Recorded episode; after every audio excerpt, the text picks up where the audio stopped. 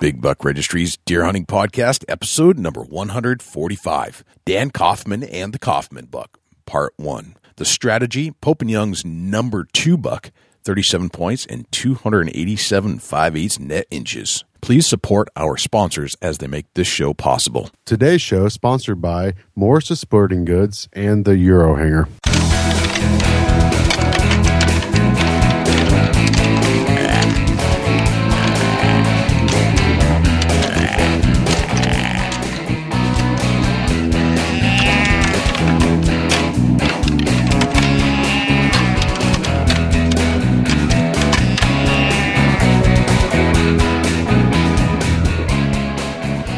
Big Buck Registry is a virtual museum of hunting stories. We preserve a piece of Americana by interviewing and recording hunters about their hunts and experiences from across the country. And who knows, maybe we'll learn a thing or two along the way that'll help us take our hunt to the next level. Are you ready to take your deer hunt to the next level? Then tune in to the Big Buck Ranch's Deer Hunting Podcast. Hey, this is Doug Castrava from the Horny Buck Seed Company, and you're listening to my favorite podcast on iTunes, the Big Buck Registry's Big Buck Podcast. Hey, this is Charles Byram, deer hunting from California all the way to Iowa. You're about to listen to another amazing episode of my favorite deer hunting podcast, Big Buck Registry's Deer Hunting Podcast. Welcome to the Big Buck Registry's Big Buck Deer Hunting Podcast. My name is Jay, and I'm joined with my good buddy Dusty Phillips over here in Ohio. And I got to tell you, we are both, both extremely pleased that you're joining us right here, right now, pressing the play button on your iPhone or Android or whatever it is you're listening. Maybe you're on a computer. We can't say thank you enough. And hopefully, you're going to learn something today, and you're going to hear a great story. I guarantee it. What's happening, Dusty? Oh, just uh, another beautiful day and a great podcast to come, Jay. I, I look forward to uh, speaking with our guest. And, you know, as always, thanks to all the listeners that uh, download and, and, tune in with us every week. You know, we, we do it for you guys. And, uh, you know, we love all of our, our people that follow us and, and hang out with us and comment and share on, on Facebook. And, man, just uh, it's, it's one of the things where who'd ever thought that uh, we would be recording a show that, uh, you know, that people can learn things from and, and enjoy and, and share with their friends and, and hang out with their buddies and, and play our podcast, Jay. And it's much appreciated that you guys do that. Uh, we we can't thank you enough. So you know, keep those reviews coming in. Keep subscribing on iTunes if you're an iPhone user. Leave us a, a five star review if you love this show, and and right there on your iPhone, it's all right there for you. The guest this week shot one of the most amazing bucks that the world has ever seen. Yeah, for sure. right? No doubt about it. If you hold these antlers in your hand, and we have, they are massive, and there is antler everywhere. I mean, all kinds of directions. It's crazy. I believe currently it is the number two Pope and Young buck in the entire world. Yeah, crazy, right? Uh, you know, real fortunate to be able to have a set of antlers of that caliber in our hands, Jay. Yes, there was a lot of anticipation as to what, what it would score, um, and we wanted to interview this person for a while. Uh, we had to wait a little bit until some of the the, the magazines picked up the story and, and printed it, but we were clear. And we're talking, of course, none other than Dan Coffman in the Coffman Buck. Holy moly, what a buck, Jay! What a buck! Great story. It's it's a long interview, so we're breaking it up into two segments part one this week, which we go over all of Dan's strategies and techniques and the, the, the lead up to the actual hunt. Part two is actually the entire hunt, which lasts the, the, the normal duration that we would normally see in the show. We've broken it up into two one hour shows approximately. Here's Jay Scott with the Deer News. The Deer News this week is sponsored by the Euro Hanger. You don't have to spend big bucks to hang your big buck. Get yourself a Euro Hanger facebook.com forward slash Eurohanger, E U R O H A N G E R. Filling in for Jim Keller this week for the Big Buck Registry, this is Jay Scott with the Deer News. Our first story. U.S. Fish and Wildlife Service distributes 1.1 billion to state wildlife agencies. Under the Pittman Robertson Act of 1937 and under the Dingell Johnson Act of 1950, the U.S. Fish and Wildlife Service collects excise tax dollars on the hunting, boating, and fishing industries. The Pittman Robertson Act derives its dollars from taxes on firearms, bows, and ammunition, whereas the Dingell Johnson Act derives its dollars from taxes on sport fishing tackle, some boat engines, and small engine fuel, of which these costs are handed down to the end user. In turn, those excise taxes are given to the Secretary of the Interior to be distributed to state wildlife agencies through a complicated formula based off the size of the state, size of the body of water, and the number of licensed hunters and fishermen. On March 6, 2016, the U.S. Fish and Wildlife Service distributed $1.1 billion to state agencies. The funding was announced by Bob Curry, Deputy Assistant Director of the Service's Wildlife and Sport Fish Restoration, the program which administers the funds. To date, the program has distributed more than $18 billion for state conservation and recreation projects. Our next story was first reported by the AFP. Stone Age humans brought deer to Scotland by sea. In a red deer study reported by David Stanton of Cardiff University, it is suggested that humans may have been managing deer herds dating back 5,500 years ago.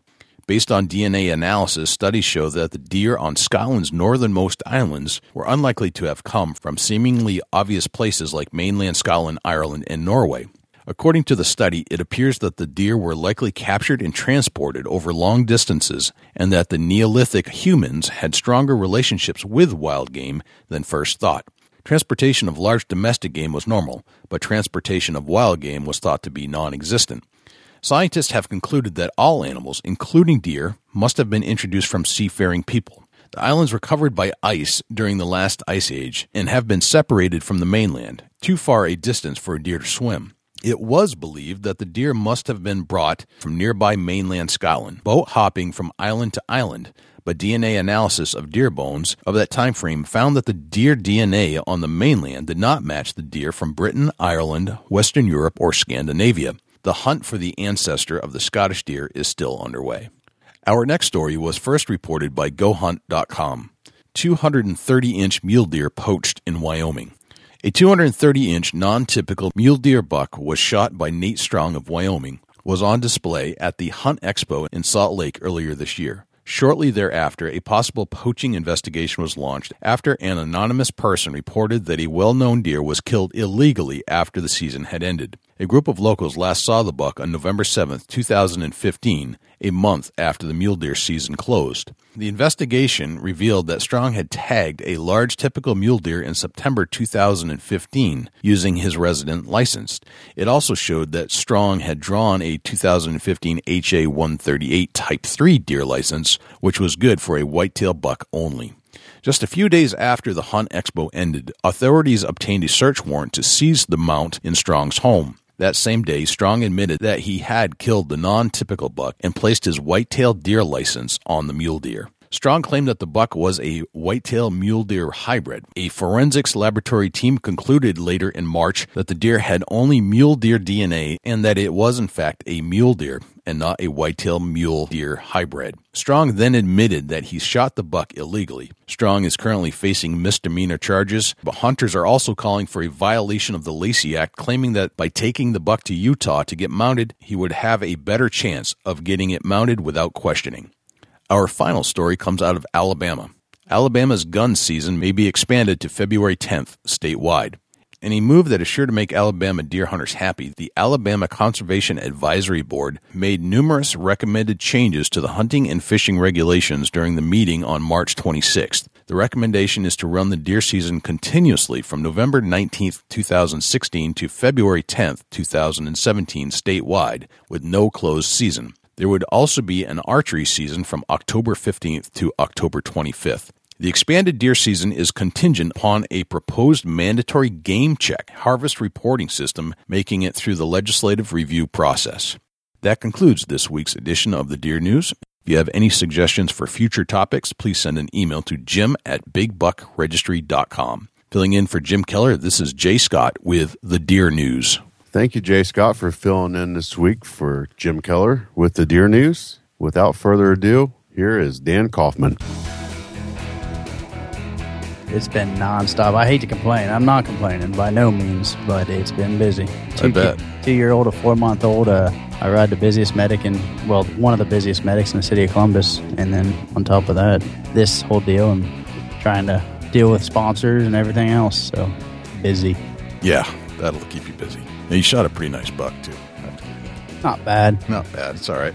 He's off. I get rid of him. You have to get. You have to shoot the big one next year. Fat G. I had to get rid of the genetics. All right, I got to find a can of dip here. I'm not going to make it without it. Here, you want one, Kodiak? Oh, why Dusty's going to get a dip, Dan. Thanks uh, for joining us on the Big Buck Podcast. Hey, it's no problem. I told you guys I would. I, I, um, you know, it's, it's. I'm sorry it took so long. It's just been, it's been crazy, and that's, that's why I told you and Dusty. I'm like, keep in touch with me.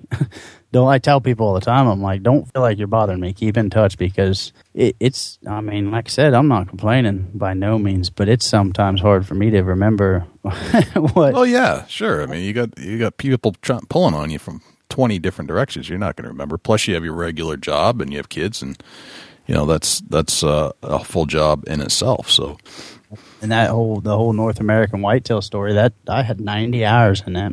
I mean, in that story, it's they Really? actually a lot. I had 13 pages. This is what what I had on it. so ninety hours reduces to thirteen pages when it's all said and done. Yep, I had 13 pages, and then they cut it down to what five. They, I mean, they, there's a lot of it that's not in there, like just detailed information Right. of certain tactics I used, and, and me and Gordon talked. We're gonna we're gonna do some other stuff talking about some of the tactics and, Yeah. and other things that kind of went with the whole story. Well, that's cool, and that's the kind of stuff I'd like to open up about. Get some of that other stuff that didn't make it to the print. Yeah, no, no problem at all. I'm like I said, I'm full go now. Dan, where are you from? I live in just outside of Junction City, Ohio. I'm originally from Louisiana, Monroe, Louisiana, where I was born. Oh, no kidding. I didn't live there long. We moved up to Ohio and grew up in the uh, uh, just south of Columbus, about 35, 40 minutes south of Columbus, in that kind of whole region, southeast. So, Very nice. Yeah. Wh- how old were you when you moved? ah, goodness, four. I mean, I don't remember it. So how'd you get into deer? Or let's let's back up a little bit, even from when you moved. So you're four years old. You show up in in Ohio. Mm-hmm. What what are your recollections? Uh, and when you were four years old? Uh, none. None. Got nothing. anything when I was No. four. Right. Um, some point, my father, sometime around probably four or five years old, six maybe, my mother met my um, the man I call my father, um, Mm-hmm. Don Groves. He's uh, he's the one who got me into hunting. He uh, heck, I remember. I can't imagine it. I was but five or six, and I actually do remember sitting on his lap and um, shooting a muzzleloader at a buck at about five years old. We missed it. we couldn't find Oh, it. wow. Uh, it was raining. It was the last day. Of, I think it was either the last. You know, there was only two days of muzzleloading season back then. Um, probably the last day of muzzleloading season, and uh, that's probably the first thing I remember. As a matter of fact, actually, I take that back. When I was younger than that, um, the way my dad actually got me started hunting was he allowed me to carry around a BB gun, and he wouldn't even let me load it. Um, you know, and it was just his way of, you know, I had to prove to him that I wasn't going to aim it in the wrong direction or, or Sure, anything yeah. like that. And once I proved that to him, I was allowed to put BBs in it. And I vaguely remember there was a time where uh, I aimed it at his knee or something. Well, BBs came out, and it was uh, training. Whoops. Eventually, uh, heck, I think I killed my first squirrel at about goodness uh, six, five, six years old. With a, I remember it was a single shot, sixteen gauge uh, Winchester red letter. It was uh, kicked the heck out of my shoulder. I remember that well. that one stuck, huh? That's the one you remember. Oh yeah, that and the old double barrel pull bow trigger tricks and everything. Yeah. Our yeah. uncles and cousins and everybody played on us. The ones that kick like mules always tend to kind of stick around for a while in your brain. Yeah, I usually kill on both ends too. So, what do you do now for a living? Is uh, you're not a professional hunter. You just happen to shoot a really big deer. Uh, what do you do full time usually? Absolutely. Um, I am a Columbus fireman. I'm a paramedic and a firefighter for the city of Columbus. Oh wow, I work at uh, Station One, Medic One, Engine One. Um, uh, we're not really uh, got a lot of medics around right now, so I spend most of my time on the medic, a little bit on the engine. Probably one of the busiest uh, medics in the city for sure. oh beautiful. Thanks for doing that. It's an important job, and yeah, it's, it's saving lives. Yeah, I appreciate it. Yeah, it does, but it, you know, it's it's you won't meet too many firemen that don't love their job. It's it's a enjoyable job. It's a fun job. You know, especially us up at Columbus, we're we're well taken care of. I mean, it's a good place to work, and we uh, we definitely we enjoy it. That's for sure. it's interesting you say that because of the all the people we've interviewed, I would say the most common answer for profession outside of just you know loving deer hunting, but their profession is typically firefighter. You got to keep in mind when I go to the fire department, I, I work on a medic for 24 hours. I'll take 18 to 20 runs in that 24 hours. So the good chances I didn't sleep. So you know when deer season comes along and I work and I have two days off. Don't get me wrong. In order for me to stay up and hunt and feed and trail camera and do all the things I do, there's a lot of times I'm I'm pushing through. I mean, I, you know, when we work 24 hours, in reality, that next day off, we should probably be sleeping. Right, right, right. So, um, you know, but when we have opportunity to get, you know, vacation occasionally, and then we're allowed to do what's called a trade. We can trade with other guys. Say that, you know, I work a ton in the summer. I worked 650 hours overtime last year. As soon as bow season went came in, I quit working. Um, and we're allowed to also trade. So I'll work for somebody in the summer on a different shift than me, and Yeah. then they'll pay me back during hunt season. So I, I work a ton through the summer, just working trades for people, and then come bow season, come deer season, you know, September, um, you know, they'll be working for me, and I'll have some more time off. Got it. So you, you plan ahead. You're anticipating this time that's coming down, and you're going to get on it, and you're going to make sure that you have plenty of deer hunting time when the Oh. fall rolls around. Absolutely, yes. I mean, I've already have vacation revolves around pretty much September first all the way through um, the end of the year. I mean, it's you know I always try to get off that first week of bow season and about the last three weeks of bow season because that's the only times in Ohio that I am guaranteed that I can. well, I shouldn't say nothing's guaranteed, but I got a pretty good opportunity to put put a pattern on something. Gotcha. All right. Well, how old were you when you, or would you say you were when there was a, a, a fortified necessity to go hunting in your life? Oh wow, um, I don't know. Or at Um, least it feels like it. And I mean, more not not that you need it to live necessarily, but it's something like it's it's it's deep in your ingrained in your soul, and you've got to do it. Well, I can tell you this: my ex-wife ran into my taxidermist about six months ago. She, she, her words to him were, "You were probably one of the biggest problems of our marriage," and he said, "Well, if it makes you feel any better, your ex-husband was one of my best customers." I, I've always, I guess, you know, it, really the last few years is when I've really stepped it up a lot. Um, I've always, I, I can can't remember the last time that you know. There, I remember there being a time when I only hunted from you know, I, I September, you know, the bow season would come in. I'd start feeding maybe a week ahead of time, and you know, start trail camera and hunt. You know, but Right. that was if I had to guess in my uh, you know 21, 22. and then sometime around you know mid twenties, I started feeding more often. Um, you know, I'd feed a couple months ahead, and it wasn't till the last three or four years that I really started wanting to lease a lot of land, focus on my whole my whole herd, feeding them, you know, 365 days a year, men are on 365 days a year because, you know, I come to realize that if you can keep your herd healthy 365 days a year, if you can keep them, you know, 100% healthy, when they start growing them new horns, they can put 100% of their energy into growth instead of having to put it to recover their body from winter. And when I realized that, it was that's when I I can honestly say is I started hammering feed year round and mineral and and really paying attention. I would say sometime around 27, 28 years old is when I really started, excuse me, started putting um, you know, more time in it. But I mean, I killed my first uh, it was a button buck, 8 years old with a bow. Um and you know, from there on it was I'll be honest with you, I grew up in a family that hunted. I I couldn't imagine that there was one year that I didn't hunt ever. So, So you're surrounded by it. It was oh, absolutely. I I've got probably 15 cousins, uncles and, you know, and even aunts that that we all hunt and everybody's my whole family um it, that's all they do is hunt.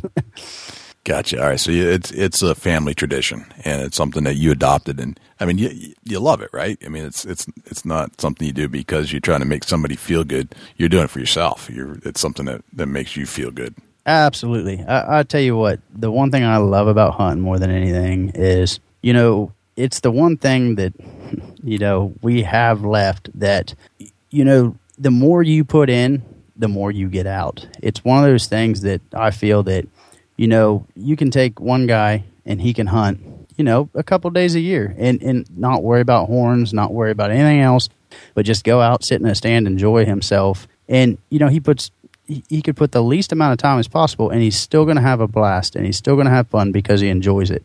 But then you take the guy who hunts, you know, he, who's 365 days a year, his mind is on hunting. He sinks all his heart, time, and money into hunting, and he's gonna. They're they're both gonna enjoy it the same amount, but yet still, the guy who puts more time in is more than likely gonna. He's gonna succeed more versus the guy who puts less time in. So I guess my thing is, is you can put as much time in it as you want. You're gonna get out of it what you put into it, and you're gonna enjoy it regardless. And that's one of those things I like about it. You know, anything, you know, any more, you know, surrounding us and all the things going on, you know, it's, it's sometimes it seems like the more you put in, the more you may be giving to somebody else. Are, are you more a bow hunter or a gun hunter at, at this phase in your life? Bow hunter. I'll be honest with you. Um, I recently just sold two pistols because I have a two year old opening drawers now, and it just scares the heck out of me. And um, I, I, I, heck, I think I have a, a duck gun, a turkey gun, and uh, an 1100 that I have because it was it's been a family gun for many many many years, and then a 22 that my grandpa gave me before he passed away. That's it. That's all the guns I have. I just I don't for whatever reason I've always been a bow hunter. I love bow hunting. Nice, very nice. So th- th- this deer that you shot, there was a lot of anticipation about what this thing was going to score out at, and were were you thinking that it was it, it was going to take a number one position when it was all said and done? Um, I wouldn't say that. No, uh, you know, a good buddy of mine uh, actually scored that deer out, and I actually still have the paper that shows it off. I think three, somewhere between three and five pictures I sent him, and he takes a lot of pride in scoring off pictures, and he's actually really good at it. He scored it within, I think, three quarters of an inch from what it was. So we knew he was right there at 300 inches. Mm. Obviously, I knew there was an opportunity that he could be number one bow kill, but you know, I wasn't. I wasn't counting on it just because you know. I, I think that you know every thought that crossed my crossed my mind in them two years, there was a, you know, I, I was scared to even try to think that it would be number one. I was scared to even try to think that I had a, you know, had a that great of an opportunity to kill him just because you know they say don't count your chickens before they hatch. Right. One of those theories. Like I, I truly did not believe I would kill this deer. Um, I had friends that told me you're you're definitely getting this deer. You're definitely going to kill this deer. And I would look at him and say, "What in the world makes you think that?" He is the most nocturnal deer I've ever seen in my life. And I, who am I to be the one that gets to kill this thing? You know, and that Yeah. was kind of my attitude. And his thing, their thing was, you know, every time that this dis- this deer would disappear for a week or two, Mm-hmm. I would tell them, and they were close friends of mine. I'd say, "Man, I think he's bedded right over there, right over there in that swell, right in the middle of that bean field. I think he's bedded over there." I'd get trail cameras kind of around where I could try to focus on that area, and sure enough, within four or five days, yep, I was right. He was bedded right there, and they just they seemed to think I knew him too well not to kill him. But like I said, in in two hunting seasons, this deer showed up three times in the daylight, and the third time I put an arrow on him. So for me to imagine that I was going to get an opportunity at him was just goodness. It was it was an exciting feeling, but I was a nervous wreck for this whole bow season. I, you know, and previous to it, as soon as I knew what he was, I was a nervous wreck. How, what did you do to control yourself? I mean, the, the, you're you, you're faced with a potential record buck year, world record, and you're you've got to go into the field every day knowing that this could happen. And, and we're not talking high fence here; we're talking just fair chase by Oh, chance. This is a random chance. There were there were right around three to five other bow hunters that I consider very good avid hunters that knew about this deer and were hunting this deer. And um, you know, goodness, I I I couldn't have like I said, I couldn't have imagined that I had a any better chance than anybody else, you know. Um, and that's kind of why I took certain tactics that I took was because in my mind I felt like, well, I have to give this deer something on my property that nobody else is going to give him. And and I spent a lot of time trying to figure out what that was, Hmm. what it was going to take to make him more comfortable on my property. So your friends thought that you were going to be the one because you seem to have a more intimate knowledge of this particular buck. Well, keep in mind the guys that I talk of are, um, you know, basically my neighbor and a, and a lieutenant of mine at work. They, you know, they didn't obviously they didn't have, you know, they weren't hunting anywhere close to this buck. Anybody else that hunted this buck, I really, to be honest with you, avoided them at all. All right, gotcha. I want to have to lie to them or, or not tell them something or keep something from them. And I hate to say it, friends or not, I wasn't going to. right. Classic, classic hunting situation there, where you, you're you're on to something and you won't even tell your best friend what's going on. How many times do you think you got to ask a question about this buck that you avoided the question? Oh, Mm, that's a good question. um, I I had a good friend of mine. Um, he's actually processes my deer for me. he hunts fairly close, and uh, he was asking questions here and there, and, and I kind of sensed that man, he's he's kind of uh, he's kind of onto this, and we laugh about this now. But uh, so he's asking me one morning, "Oh, are you still after that big buck?" And I said, "No, I ain't seen him. I'm just a couple of nine pointers, you know, nothing big." Of course, you know, I'm getting pictures of them every other day, every two days, every three days, and I just I was nervous as heck. And it just so happens my beans started turning yellow, and when my beans started turned yellow, that deer disappeared. And we're what two, three? We're we're like getting into bow season, and I'm I'm just nervous. You know, I, I can't even sleep at night. Stomach's turning. Well, he happens to call me about this time, and just before that, um, hi the beans on his farm, which weren't within a half a mile to a mile from my farm, were about as green as beans can get. And I'm just sitting there thinking, goodness, I would be scoping that field in the evenings, trying to see where he was. I'd drive down there and see. Couldn't find him. Couldn't find him. I just had a hunch that he was on this guy's farm. So this guy, you know, my processor, he calls me and he starts asking questions again. I said, "You're never going to believe this, man." And uh, he said, "What?" And I said, "Man, I was talking to a buddy of mine this morning, and he was heading to work." And uh, I said, "He said that there was two hillbillies in a Toyota pulled off the side of the truck road, and." He, he he's never he'd seen pictures of my deer didn't know about it but uh, you know he described the buck I've been hunting to a T and said these hillbillies hit it in their Toyota. And I said, yeah, I, I told him, I said, but I, I drove down there. I don't see any deer laying there. And, you know, I said, you know, heck, you're a police officer. I said, you'd know if a sheriff had been down there. I said, I'll tell you what, I guarantee you them guys cut the head off that thing and took off. And, uh, he's like, you got to be kidding me, you know? And, uh, so I I never told him any different. And that rumor started spreading. It got hit by a car, and I thought, well, maybe that'll ease some ease some pain off.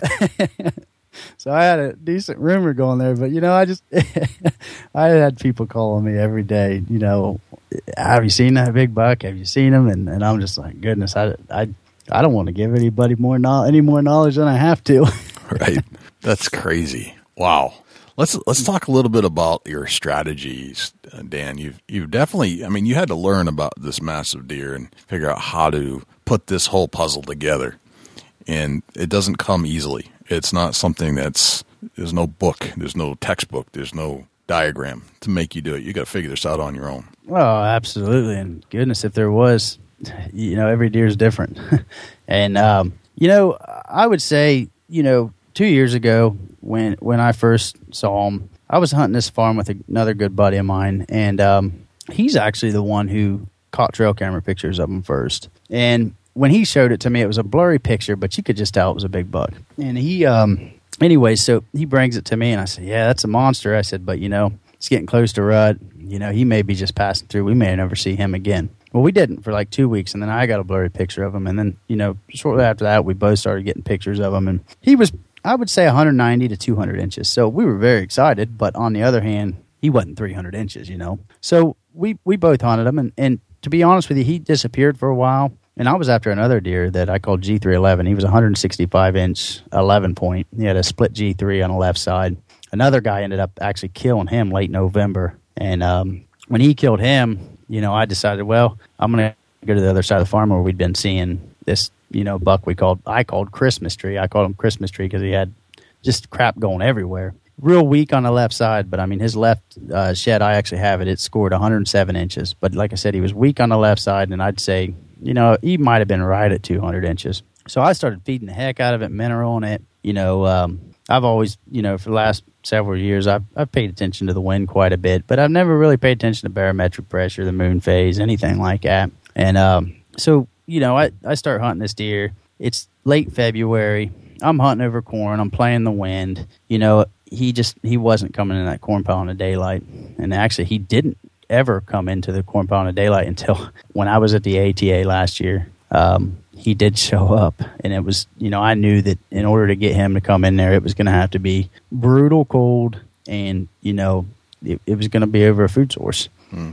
Well, I never really got on him that year. I mean, you know, I couple close occasions. Never saw him. Had plenty of trail camera pictures, but it was all through the night. And then obviously, sometime around January 26th is when I realized, okay, weather's getting warmer. He's not showed up to a corn pile yet in the daylight, other than the one time I was gone and it was like negative 10 degrees. So I said, you know, I, I got this four and a half year old deer. He's 100, and, I think right at 140 inches on another farm. He's showing up every single day. I'm gonna, I'm gonna I'm gonna go pursue him. And I went and hunted him a couple times, got some video footage, um, harvested him, and and you know, lo and behold, my that buck never did show up that year. Hmm. So after that, obviously the big hunt was finding his sheds. Um, eventually, I did. I found his sheds. Uh, I think he dropped them on like I think I want to say February 11th. I picked him up on February 12th, and we thought he was injured because he was so weak on the left side, on the right side. But you know, for him to grow, we think he's seven and a half, and for him to grow 90 inches in that last year, I gotta assume that he was not coming back from an injury, and maybe he just broke that right main beam off. But we never did find the right side to his sheds. Um, so then we we came into you know the the new year, and summertime goes by, and this buck, you know, I knew well next year he's going to be bigger than he was this year, so this is you know this is a big deal for me. So um, I actually at that point when season went on, I found his shed. You know, I said I'm gonna step up my game, and I started paying attention to the pictures. You know, I had cameras everywhere. Um, you know, and I would I I knew this deer without horns on him that year. I mean, when he I knew him, I studied him enough to where I knew where he was when he didn't even have horns on.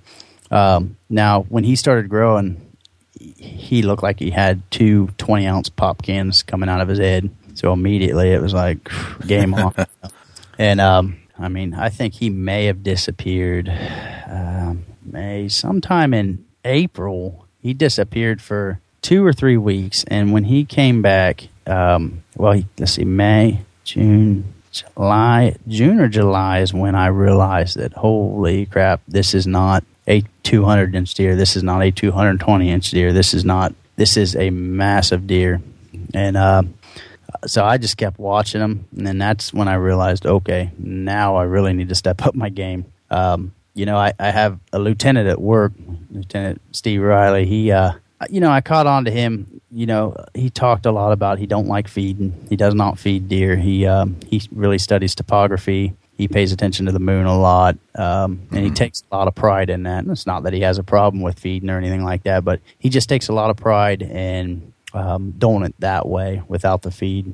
So, you know, the more I got to listening to him, and then, you know, my neighbor, um, Sean Music, he, he, he's, you know, he hunts traditional, no sights, and, you know, he's, he's been hunting quite a bit longer than me too. And the more I got to thinking about this deer and thinking about these guys that I talked to about deer hunting, and I'm sitting there thinking, you know, I would be stupid to think that my knowledge base, um, not that it's not enough, but I would be stupid to think that I, I couldn't get better. And uh, Jeremy Mills, too, you know, the guy that I film with and I'm on a show with, me and him talked a lot about it. And I had a real tight circle that I talked to about it. And um, I basically went to these guys and said, look, this is what I'm doing. This is what I'm hunting. How would you approach this? And, and we kind of just put all our thoughts together. You know, we would talk about, you know, anywhere from you know the, the, topography to the moon to you know how this deer traveled and and you know at some point I even come to the conclusion. I looked at my neighbor and I said, you know, everything that I've seen from this deer, there's no way, eh, no chance that I am going to kill him over a corn pile.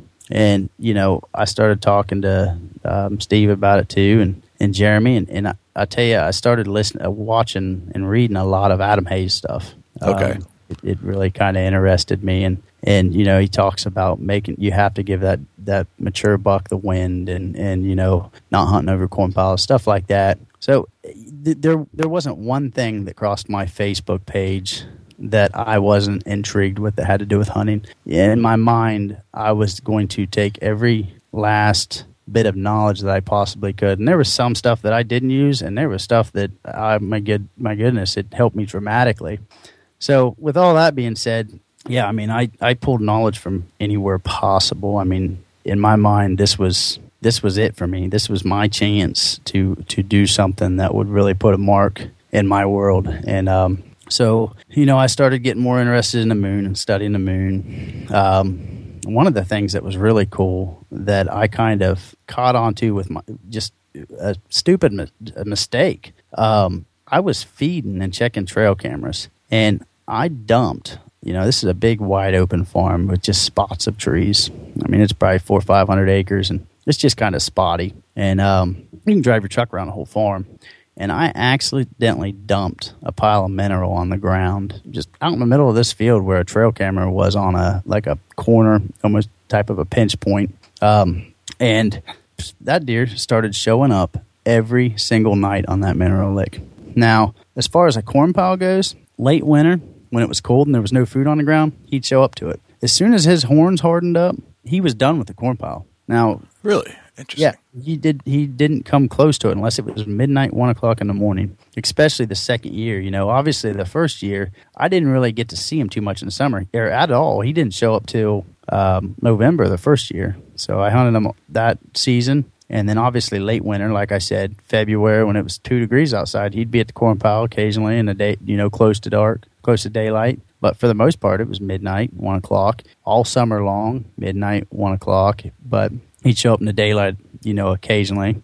And as soon as his horn started hardening, it was like he just had no interest in the corn pile, and uh, you you didn't see him again on it. But like I said, he kept showing up on that mineral pile. And the only thing I can think of is I feel that after seven years, a deer like that has been educated, especially in that area, with as many people that hunt over corn piles. He he's been educated, and he knows that you know that corn pile is not a safe bet but I almost feel like he doesn't like that buck did not register a mineral pile the same as a corn pile, and I learned that from that. So then, when I realized that, one of the things I did was I separated all my corn and mineral. So I started really thinking hard about it, and I'd sit down and look at the topography maps, and I'd you know pay attention to where my corn was. I'd go 80 yards, 80 to 100 yards downwind of my corn pile, and try to put my mineral piles like in pinch points or on corners or you know some type of staging area. And what I found is a lot of these mature bucks, we they would go to that mineral in the daylight, but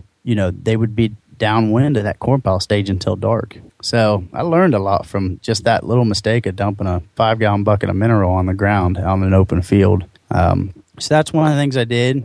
Um, another thing this buck I noticed about him is I would catch him on trail camera once or twice, and then he would vanish from that trail camera again. And I, like I said, I had somewhere between fifteen, you know, about probably fifteen cameras running at most times. Gotcha. And in two weeks, I might have caught him on one or two cameras. And you know, Josh, the guy I hunted with, the same thing. And I noticed that if a camera sit there too long, he would never show up on it again. And in my mind, I got to thinking, I wonder if me going there so many times, or you know, every two weeks after I've been there three or four times, this deer just starts skirting around it because he smelled me there two or three times. So I started adjusting my cameras.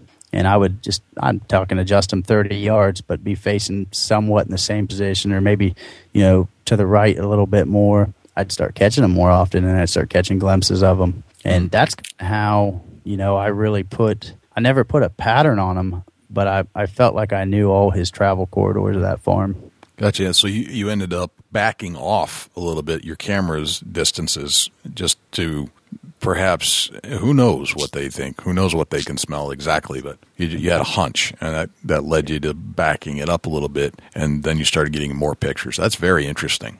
Yes, I started getting more pictures, um, and you know, I, I also noticed I started getting pictures of other bucks on the farm more too. Hmm. So, I mean, it, it definitely, you know, the, one of the other things I did was I started doing everything right off my UTV if I could. You know, there's certain spots that I fed that I just couldn't, but, you know, I, I tried to feed everything and check trail cameras, pull cars. I tried to do everything off my UTV to where there was cameras where I just pull right up to, yank the card out of it, and put a new card in it and move on. And I always left it running the whole time when I was feeding, just because you know how many times have you, you you've seen a deer out in the field and you're in a truck or a UTV or something. And it, it don't it don't even act like it cares until you shut that UTV off or car off or until you step out of it. So yeah, I would I left it running and, and I did everything quickly. I always was very careful with uh, scent control, rubber boots. My house actually, um, I'm a single guy, so I can do this, but uh, I do not have normal detergent in my house. Every, All right, let's let's talk about your detergent a little bit here, Dan. it's uh, basically everything I wash my clothes with is is scent free detergent. It's it's Everything. everything. I wash my clothes. I my street clothes, you name it, everything. A smelly detergent does not go through my washer and dry or nothing. Um, you know, my my the, what I wash in daily, you know, is is um, all scent free detergent. It's what I bathe in. That's Would- just you don't have a, a scent particle that enters your house. Period. Do you, do you think it's interesting that the, that that buck started appearing more when you backed off the cameras? Was that like a learning experience for you? Oh, absolutely. You know, like I was saying earlier, I think every buck's different, uh, and I think, in my personal opinion, you got to treat them different. And I almost wonder if you know if his twin brother came in there, if he would act completely different for whatever reason. That buck just seemed to be good at avoiding the camera. I mean, you think about it. I, I got to assume the average hunter runs three to four cameras, you know, not 15 or 20. And if I was running three to four cameras on that farm, I can't imagine that I would have gotten more than a picture a month off that deer. And just by having all them cameras out there and, and moving them and, and adjusting them, you know, I'd, I'd make lists. I have a list of every single pinch point, funnel, bend, corner, um, you know, public scrape, you know, um, anything that that is a, a pathway for a deer or a travel corridor for a deer. And I would just I have that list and and accordingly to the what the normal winds were for that week or that time of year or whatever, I would just start moving cameras and, and I was trying to get a pattern on him. Like I said, he never did put a pattern, but I was trying. There was 150, 155 inch deer on that farm um, the whole season. That wow, I could have. I, I felt like if if I would have just pursued them, you know, I I would have definitely put them down. But obviously, I wasn't going to. Um, but yeah, as far as the cameras, I did think it was that was pretty crazy that he could figure out how to avoid them like he did. How how many years total were you hunting this buck? Just two, uh, and Just really two. two years. Um, you understand? I didn't start hunting that farm until I think we got that farm in probably uh, August, August of um, uh, of you know la- two years ago. Okay. and um, we started trail camera and feeding. And actually, what happened was a, a good buddy of mine came to me, and he's avid goose and duck hunter, and you know he deer hunted before too, bow hunted, and, and he came to me and asked me. He said, "Hey, if uh, he said I know you're you're really big into hunting mature deer." He's like, "I want to be." He's like, "You know, I've got a lot of pictures of them, but you know, I just if I got us a farm, would you be willing to?" Show me the ropes. And i said oh absolutely. Heck yeah. So um, you know we started he started looking for a farm. I started looking for a farm. And eventually uh, he's the one who found this farm. They're friends of his. And um, we took on the farm together. We started putting trail cameras up and just started picking deer. And, and this deer didn't show up till like i said probably mid-november is uh, when it came in. And um, the first year. And then you know we hunted them all that season. And then you, you know josh you know he kind of um, you know he's not much he, he's not he definitely put some time in but in the summertime he kind of backs off he works a different type of job you know he works a lot of hours in the summertime and wasn't able to put the same amount of time in in the summertime to kind of keep up with it Yeah. so I kept mineral on the farm, feeding the farm, and really hammering it. And um, and then we hunted them the second season. So I guess to say two years, yeah, two seasons is more like it. Okay. Did you hunt him at all the first year? Yes, Okay. Um, the first year in the beginning, obviously I didn't know he was there. After November, when he showed up, like I said, I assumed he was a rut buck and he wasn't coming back. Which in reality, it was probably the case. I don't feel that that farm was his home. I feel that um, he lived on another farm, and I feel that he came through there because it was the rut. Because it wasn't until mid to late December when he came back, and you know, obviously, when we knew that deer was in the area, in my mind, I thought, you know, and I was already feeding 365 days a year, anyways. But I thought I need to go to roasted soybeans, corn. I was keeping my protein up to 18 percent, um, feeding mineral, you know, and I wanted to have a desirable farm. So if that when everybody else in the area quit feeding and that deer came back looking for food, he would have it and unstoppable. He'd have as much as he wanted. And I truly do believe that's that's what made him have the desire to come back to that farm and, and, and he stuck around. And pretty much was I would go to say he was there seventy five percent of the time it seemed like. Gotcha. All right. So you you, you kind of had this hunch, and you you made it a special place for him when it was all said and done. When everybody else gave up, you were still going to be giving a, a, deer exactly what a big deer would want.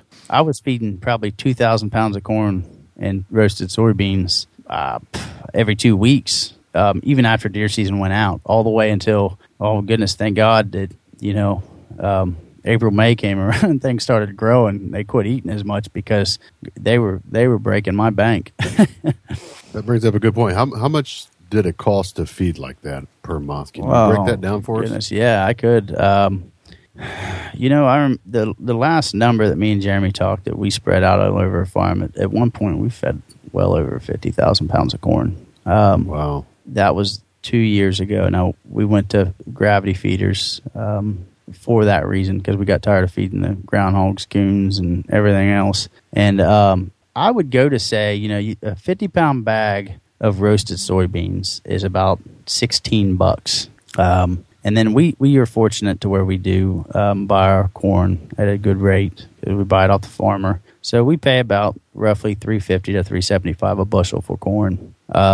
So, you know, you think, I'd say, you know, if I was feeding a thousand pounds of feed in Jan- it, it, you know November is when I would really start hitting the soybeans, and I would start out at twelve percent, eight to twelve percent um, protein because corn has naturally what seven percent, and then I would get enough soybeans in there in my mix to get it up to around twelve percent, and then late November I try to be up around fourteen to sixteen percent, and then by you know by the time December hits and the months start getting cold and there ain't much food on the ground, I try to be at eighteen percent um, feed, which is roughly equivalent to you know 700 pounds of corn to 300 pounds of roasted soybeans 350 to 650 to be exact i think. You're looking at 32 64 100 and 120 something dollars for roasted soybeans. And then on top of that you know 7 8 700 pounds 650 700 pounds of corn at 350 a bushel so 350 per 56 so yeah i mean yeah, I would say it wasn't nothing to be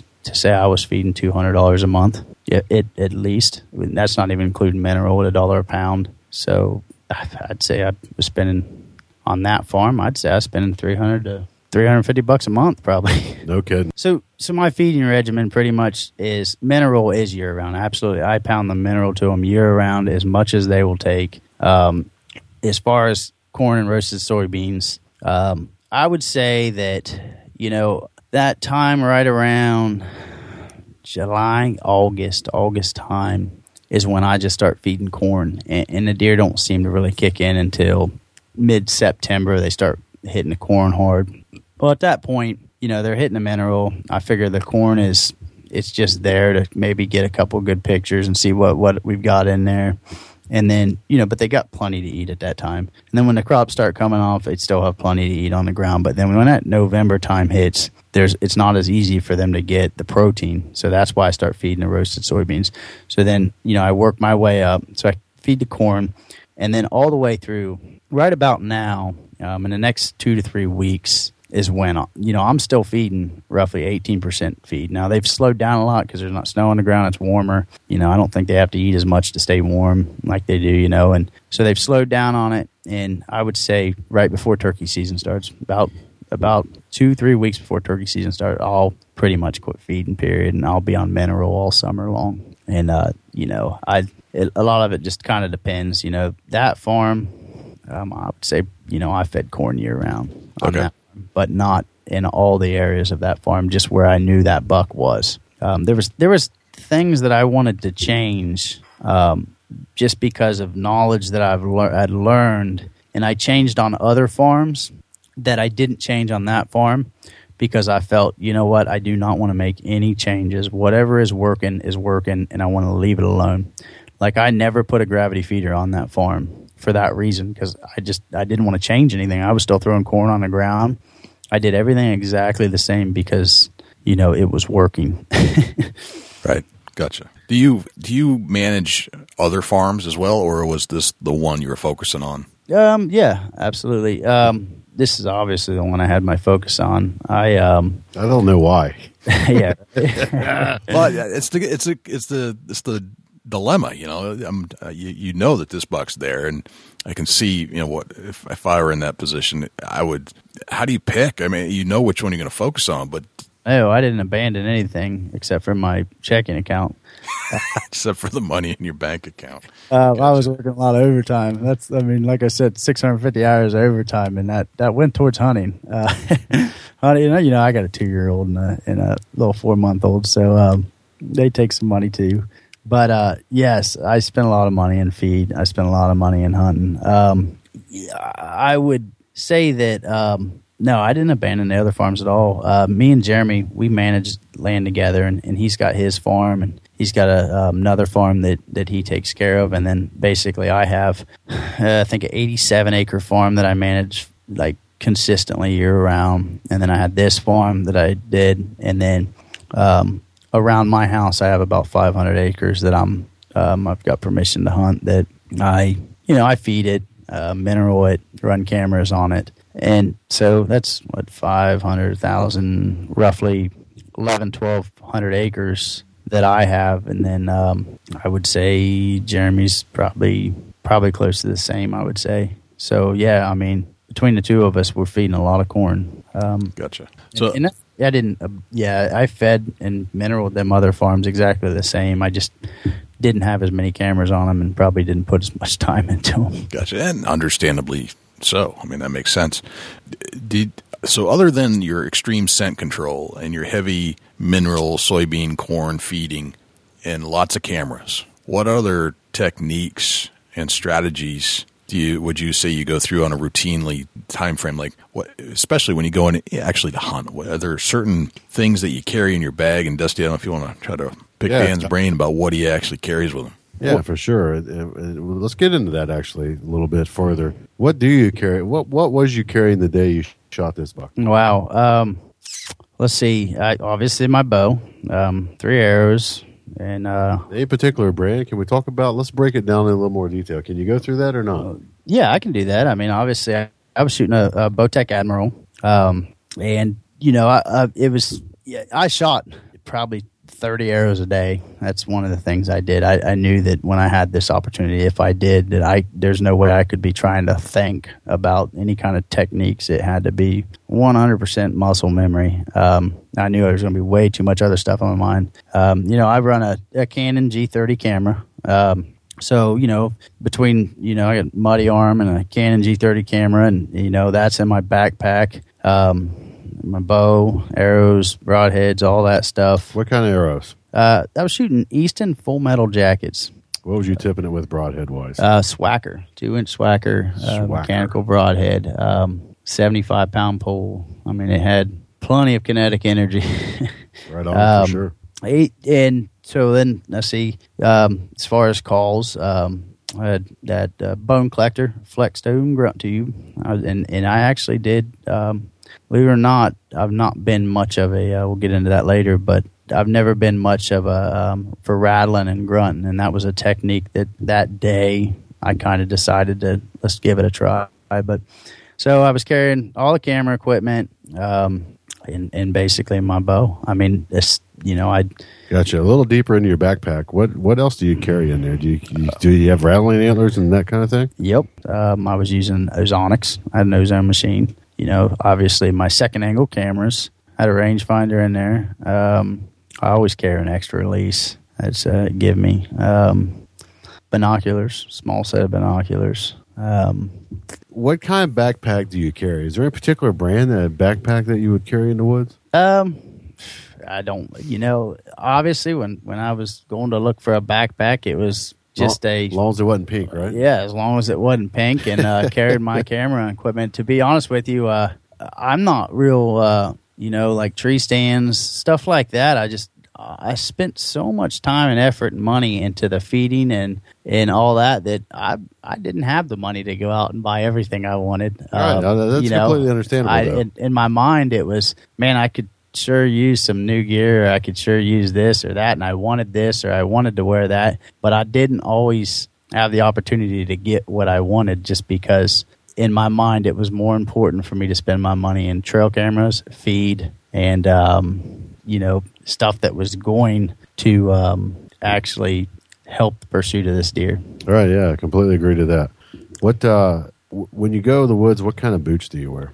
Uh, rubber, only rubber. Gotcha. Just a uh, lot of- slip-on rubber boots. Yeah, just regular uh, rubber slip-on boots, uninsulated. Um, like I said, you know, I wear rubber boots everywhere. I'm crazy about my scent control. So anytime I'm hunting, feeding, whatever, it's rubber boots. So it, it's nothing for me to wear out two pair of rubber boots in a season. You know, you can only spend so much money, at, at, you know, unless you're just completely loaded to the gill with cash flow unstoppably. And, you know, that, that's not what every hunter can do. And, and you tried to focus on what was going to benefit you to kill this, you know, uh, this monster buck. And, and it sounds like you played it out pretty good, and you uh, you you did the right things to make it happen. That's part one. Part two is coming up next week. You don't want to miss it. That's that's for sure. Yes, we kind of left you hanging there because we actually we haven't even talked about the hunt yet. The hunt's the best part. So you don't want to miss part two next week. It's unbelievable. It's not what you think. It's uh wow. That's all that you know. Just I think it's going to be a great show to leave the guest hanging, Jay, and, and just say wow of what to come, what's to come Right. with hunt. I learned a lot about Dan's strategies and certainly understand a lot more about how to hunt a giant whitetail after I see all the efforts and he went over all those details with us about what he does. But wait till you hear how it unfolds. It's unbelievable. And I don't know if anybody's heard the story except, of course, if you read it in the magazine. But you're going to get to hear Dan Coffman go play by play, step by step, over the course of an hour sh- show, telling us every little detail of the hunt and how the deer was recovered. It's Uh. it's uncanny. Next weekend, you know, I, I was sitting there for the show, Jay, and I can't wait for it to come out. I know. I I, I would listen to this m- numerous times. It's the best story. It's a great story. Awesome, awesome, awesome. Uh, Dusty, do we have a Chubby Tines tip of the week this week? Yeah, sure enough. The Chubby Tines tip of the week is sponsored by Morse's Sporting Goods. Firearms, used firearms, bows, used bows, located at 85 Kentucky Falls Road in Hillsborough, New Hampshire. Give Jim a call at 603 464 3444, morsessportinggoods.com. Your dollars go further in New Hampshire. There's no sales tax. Morse's Sporting Goods. You know, before you before you plant a food plot, uh, definitely seek out some educational help on preparing and prepping and fertilization and you know spraying and, and actually sowing the seeds. But uh, a future guest here coming up is uh, Doug Kostrava from the Horny Buck Seed Company, and uh, I think that uh, that show is going to be one you don't want to miss. That's some very good advice, and you can actually scroll through our, our catalog and find the the first show we did with Doug, and of course the one coming up. You're not going to want to miss that one either. It's all about how to get your food plot started from scratch. If you've whether you've done it before or have never done it, or you've done it before and it didn't work out, this show will most likely set you straight. Some very we we we break it down some very basic elements. So that's coming up with Doug. Now, I want to say thank you to you for listening on the show. I want to thank say thank you to Jim Snow for sponsoring the show with the Eurohanger. I want to say thank you to Jim Morse over at Morse's Sporting Goods for sponsoring the show. And man, Dusty, thanks for joining us as well as a co-host, and thanks to Jim Keller. Um, well, actually, Jim's on vacation, so we, but we always thank Jim anyway. Now, Dusty, where can we find you when you're not hanging out here with me on the mic? Uh, shoot me an email, dusty at bigbuckregistry.com. You can also look me up on Facebook, Chubby Tines Outdoors. And if you're on Instagram, shoot me a follow at Chasing Antler. Jay, where can the people reach out to you when you're not on the mic? Very nice, man. Well, you can uh, shoot me an email, jay at bigbuckregistry.com. Um, if you're interested in becoming a partner sponsor on this show, um, we, can, we always have opportunities available. Just shoot me an email, same jay at bigbuckregistry.com, and I'll shoot you out our 2016 media kit and let you know about all our pricing and all that stuff. There are some very inexpensive, inexpensive um, opportunities there for even the smaller companies that may be out there trying to get something off the ground. Uh, you can always join us on Facebook, facebook.com forward slash Big Buck Registry, Twitter, twitter.com forward slash Big Buck Registry. Instagram is instagram.com forward slash Big Buck Registry. You can see the theme. You can always give us a call at 724 613 2825. Leave us some feedback about the show. Let us know what you like or don't like about this show. And if you have a deer story to tell, or if you have some suggestion of somebody you'd like us to talk to, or interview or so, some topic you lo- you would like us to cover, that's a, a great place to to also uh, just leave a, a message 724-613-2825. You can even text that number if you'd like to. Other than that, if you would like to submit a buck to the Facebook Wall of Fame and be recognized in front of about 230,000 something diehard deer hunting fans, all you have to do is go to bigbuckregistry.com forward slash mybuck, and all the instructions will be right there for you. Just follow us on iTunes and subscribe to the show and leave us a review if you would, please. Well, Dusty, this has been an amazing journey. Part one of the Dan Coffman buck. Part two next week, and I can't wait to come back and listen. Well, I'm Dusty Phillips. I'm Jay Scott, and this is the Big Buck Registry's Deer Hunting Podcast. We'll see you next week. Can't wait.